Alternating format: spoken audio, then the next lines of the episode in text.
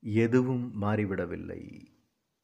திரு வண்ணதாசன் அவர்களின் கதை. அந்த அறையிலிருந்து சம்போக வாடை அடிக்கிறது. வார இறுதியில் வருகிற என்னுடைய தாதியின் கணவனை இந்த இரண்டாவது படுக்கை அறையை பயன்படுத்தி கொள்ள நானே அனுமதித்திருந்தேன். அந்த இளைஞன் ஜெயராஜை எனக்கு பிடித்திருந்தது. அவன் கண்கள் பொய் சொல்லாதவையாக இருந்தன. எனக்கு தடையில்லை நீங்கள் அந்த அறையை உபயோகித்துக் கொள்ளலாம் என்று சொன்னபோது அவை மிகவும் உண்மையுடன் ஒளிர்ந்தன. அவன் இருந்த பொழுதுகளிலும் அவன் இல்லாத வார நாட்களிலும் நான் பெயர் சொல்லியே நிர்மலா என்று கூப்பிட்டேன். நிர்மலாவை நிம்மி என்று கூப்பிட எனக்கு விருப்பமில்லை. எந்த பிரியத்தின் பொருட்டும் காதலை முன்வைத்தும் நான் என் மனைவியை சிவகாமி என்றே அழைத்தேன்.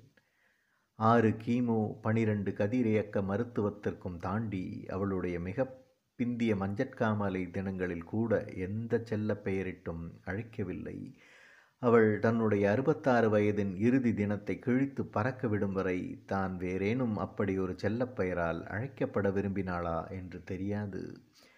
மனிதர்கள் கடைசி வரை இன்னொரு மனிதரிடம் முற்றிலும் தன்னை வாசித்து காட்டி விடுவதில்லை ஒழித்து வைத்தவை என்று அல்ல வாசிக்க அவசியமற்றவை என்று தீர்மானிக்கப்பட்ட பக்கங்கள் உள்ள ஒரே ஒரு பிரதி புத்தகம் அது. குறிப்புகளுக்காக சில சமயங்களில் விடப்பட்டிருக்கும் வெள்ளை காகிதங்களில்தான் சில வரிகள் பூரணமாக மரணத்திற்கு பின்பு வாசிக்கப்பட வேண்டிய உயிலாக ஒரு ரசாயன லிபியில் வேறென்ன கண்ணீரால் எழுதப்பட்டிருக்கின்றன. சிவகாமி தன் இறுதி இரவில் மிக மஞ்சளாக இருந்தாள். நாட்களை எண்ணிக்கொண்டு நாங்கள் மருத்துவமனை வாடையில் இருந்து விடுபட்டு வீட்டிற்கு வந்திருந்தோம். அதில் எங்கள் மகனுக்கு மிகுந்த கோபம். அவன் அவனுடைய தாயாரை கடைசி நொடி வரை காப்பாற்றிவிட விரும்பினான். நான் மிகச் சுருக்கமாக மருத்துவம் முந்திய நொடி வரையே காப்பாற்றும் என்று சொன்னேன்.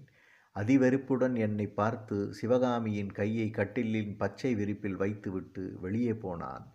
அவனுக்கு கேட்கட்டும் என்றே அவள் மட்டுமல்ல எல்லோருமே அவரவர் வீட்டில்தான் அந்த கடைசி கதவை திறந்து வைக்க நினைக்கிறோம் என்றேன். மருத்துவர் குழு அதை புரிந்து கொண்ட விதம் அருமையானது. எனக்கு சற்று இளையவராகத்தான் இருப்பார் அந்த பெண் மருத்துவர். நடுவகிடு எடுத்து நரைத்திருந்த கூந்தலில் இடவலமாக மருத்துவ காருண்யம் வழிந்து கொண்டிருந்தது. சிவகாமியின் பக்கத்தில் அமர்ந்திருந்த என்னுடைய வலது கையை எடுத்து முத்தமிட்டு தோளை தட்டி கொடுத்தார். எங்களின் அக்கறைக்குரிய நோயாளியின் அக்கறை மிகுந்த கணவர் நீங்கள் என்று சொல்லிவிட்டு நகர்ந்தார். எத்தனை மரணங்களின் சாட்சியாக இருந்தாலும் ஒரு மருத்துவர் மீண்டும் ஒரு மரணத்திற்கு சாட்சியம் அளிக்க விரும்புவதில்லை போலும் திரும்பி வந்து சிவகாமியின் சிகை வருடி மருத்துவ கோப்பில் சிறு குறிப்பு எழுதிவிட்டு என்னை பார்த்து புன்னகைத்தார். சிறிய கீற்று போன்ற அவருடைய உதடுகள் எங்களை வழி அனுப்பிய விதம் அது. வீட்டின் திரைச்சீலைகள் வேறு விதமாக அசைகின்றன. ஒரு நோயாளியின் கட்டிலை நோக்கி எப்படி சாய்ந்து விழ வேண்டும் என்று வீட்டின் வெளிப்பக்கவையில் அறிந்திருக்கிறது. பின் வீட்டு மாமரம் இந்த வீட்டு சுற்றுச்சுவரின் மேல் தணிந்து கிடக்கும் கிளையில் உள்ள இலைகள் செப்பு போல தொங்கும் நாக்குகளை அசைக்காமல் மரணத்தை நக்க காத்திருக்கின்றன. சிவகாமி மிக மஞ்சளாக இருந்தாள். வளர்ந்தும் வளராமலும் இருந்த தலைமுடியின் கீழ் அவளுடைய முகம் வேறு யாருடையதோ போல இருந்தது. தோல் கருத்து உரிந்த உதடுகள் காற்றோசையுடன் தொண்டையிலிருந்து கிளம்பும் சப்தம் உலர்ந்த உதடுகளை தாண்ட முடியாமல் நாக்கின் கீழ் உள்பக்கம் உதிர்ந்தன அப்போது எனக்கு உண்டான உணர்வை குறித்து எனக்கு எந்த வெட்கமும் இல்லை. யாரிடம் சொல்வதிலும் தயக்கம் இல்லை. ஜெயராஜ் நிர்மலா எங்கே? என்று கேட்டேன். குளித்து கொண்டிருக்கிறாள் வந்து விடுவாள் என்று குனிந்து கொண்டே சொன்னான். வெட்கம் இருந்தது. நீயும் குளிக்க வேண்டியவன்தானே என்று சொன்னபோது என்னை பார்த்து சிரித்துவிட்டு மறுபடியும் முன்னால் கிடந்த ஆங்கில தினசரியன் ஞாயிற்றுக்கிழமை இணைப்பை பிரித்தான். நிர்மலா குளிக்கிறாள் என்ற ஞாபகத்துடன் எனக்கு தெரியும் உன்னால் முழுதாக இரண்டு வரிகள் கூட வாசிக்க முடியாது என்று நான் சிகரெட்டை பற்ற வைத்தேன். நீங்கள் புகைப்பதை மட்டுப்படுத்த வேண்டும் என்று சற்று பதற்றத்துடன் ஜெயராஜ் சொன்னான். நிர்மலா என் உங்களை கண்காணிக்கச் சொல்லிவிட்டே போனாள் என்று அவன் சொன்னபோது நான் என் முதல் கொத்து புகையை வெளியேற்றினேன். தங்க மினுமினுப்புடன் ஒன்றே ஒன்று மட்டும் உருவப்பட்டு செறிவாக இருந்த புகையிலை துணுக்கு சிந்தாத சிகரெட்டுகளின் அடுக்கு எனக்கு பிடித்திருந்தது. டப்பாவின் பிளந்த வாயை மூடி வலப்புறம் வைத்தேன். நேற்றிரவு நீ என்னுடன் குடிக்கும்போது உன்னை நான் மட்டுப்படுத்தினேனா?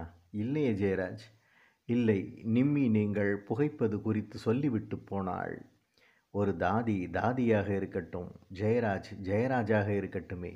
நான் இப்படி சொன்னது ஜெயராஜிற்கு சௌகரியத்தை விட அசௌகரியத்தையே உண்டாக்கியிருந்தது. நான் சொல்லப்போகும் விஷயத்திற்கு அவனை மேலும் கொஞ்சம் தளர்த்த விரும்பினேன். நேற்று இரவு ஜெயராஜை வாசிக்கச் சொன்ன விஸ்லவா சிம்போர்ஸ்கா கவிதைகள் நினைவுக்கு வந்தன. வாதைகள் இறந்தவனுடன் திட்டமிடுவது இரண்டு கவிதைகளையும் நீ நன்றாக வாசித்தாய். அந்த நல்ல வாசிப்பை அடைய உனக்கு மூன்று மிடர்கள் தேவைப்பட்டன. நிர்மலாவின் குறைந்த படிப்புக்கு அவளுடைய ஆங்கில உச்சரிப்பு கூடுதலானவை. உன்னுடையது ரசனையும் பாவமும் நிரம்பியது. ஒரு வரி வாசித்தால் போதும். எழுதிய சிம்போர்ஸ்காவை கேட்க வைத்து விட்டால் சரி. ஜெயராஜ் சட்டென்று மனநத்தில் சொல்ல ஆரம்பித்தான். எதுவும் மாறிவிடவில்லை நதியோட்டம் தவிர. காடுகள் கரைகள் பாலைகள் பனிவரைகள் தவிர. ஒரு சின்ன ஆத்மா அலைகிறது நிலவெளிகளில் மறைகிறது திரும்ப வருகிறது பக்கம் நெருங்குகிறது தூர விலகுகிறது. நழுவி நழுவி அதற்கே அது வேறொன்றாக அவன் சொல்லிக்கொண்டே போனான். இப்போது நீதான் வேறொருவனாக ஆகிவிட்டாய் ஜெயராஜ். சில நேரங்களில் அதே ஒருவனாக இருக்க முடிவதில்லை சார் என்றவன். எதற்கு நீங்கள் நிர்மலாவை தேடினீர்கள் என்றான் என்னிடம். நீ வேறொருவன் ஆகிவிட்ட பொழுது நான் வேறொருவனாக ஆகியிருந்த கதையை சொல்லத்தான். அவள் இல்லாதபோது உன்னிடமே சொல்ல விரும்பினேன். நிர்மலா மேலும் குளிக்கட்டும். மேல்நிலை தொட்டியில் என்றென்றைக்கும் தண்ணீர் வற்றாதிருப்பதாக. இதை சொல்லும்போது வழக்கமான அளவு சிகரெட்டை புகைத்து முடித்திருந்தேன். ஜெயராஜ் என் கண்களை விலகாமல் பார்க்கிற நிலையில் இருந்தான். நான் துவங்கினேன். நிறைய இடைவெளியாகிவிட்டது. நிர்மலா எங்கே என்று உன்னிடம் கேட்ட நிமிடத்தில் இதை சொல்லத் துவங்கியிருந்தால் என்னுடைய மனைவி மரணத்திற்கு காத்திருந்த கட்டிலின் மேல் விழுந்த வெயிலை பற்றிய ஞாபகத்தின் வாக்கியம் முடிவதற்குள் இதை உன்னிடம் ஆரம்பித்திருக்க முடியும். குறைந்தபட்சம் அதனுடைய அடுத்த வாக்கியமாகவாவது. முகங்களை பார்க்கத் துவங்கி அவற்றிலிருந்து விலகி அவற்றை தொலைத்து அப்பால் போய்விடுவதுதான் ஞாபகங்களை சொல்வதற்கான திறந்த மைதானங்களை நமக்கு தர முடியும். நான் எழுந்து நகர்ந்து புதைந்து போகிற மாதிரி கிடந்த கருப்பு சோஃபாவின் பின்னால் நின்று சொல்லத் துவங்கினேன். எனக்கும் சிவகாமிக்கும் உடலுறவு அற்றுப்போய் வெகுகாலம் ஆயிற்று. அது ஒரு பதினைந்து வருடங்கள் இருக்கும். அப்போது அவள் அவளுடைய நிச்சயமற்ற மாத விளக்குகளிலும் உதிரப்பெருக்கிலும் இருந்தாள். என்னை சந்தேகிக்கவே சந்தேகிக்காதவளாகவும் சந்தேகிப்பதைத் தவிர வேறொன்றும் செய்யாதவளாகவும் அவள் இருந்த இடைவெளியில்தான் என்னுடைய அந்த ஒரே ஒரு விலகல் நிகழ்ந்தது. ஆறு பாறைக்கு விலகி ஆற்றோடு சேரும் நேரத்திற்குள் உண்டாகும் அத்தனை சுழிப்பும் நுரைப்பும் இன்னொரு பெண் குறுக்கிடும் அந்த விலகலுக்கு இருந்தது உண்மைதான்.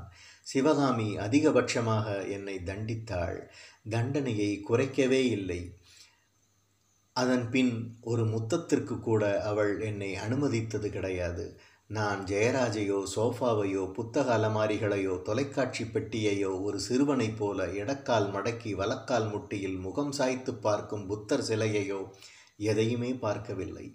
பத்து பனிரெண்டு அடி உயரத்திற்கு கண்ணாடி சட்டமிட்டு துடைக்கப்பட்டு தெளிவாக இருந்த ஜன்னல் பக்கம் வந்திருந்தேன். இப்போது அநேகமாக காணாமல் போய்விட்ட கல்வாழைகள் பூத்திருக்கிற முன்வாசலையே பார்த்தேன்.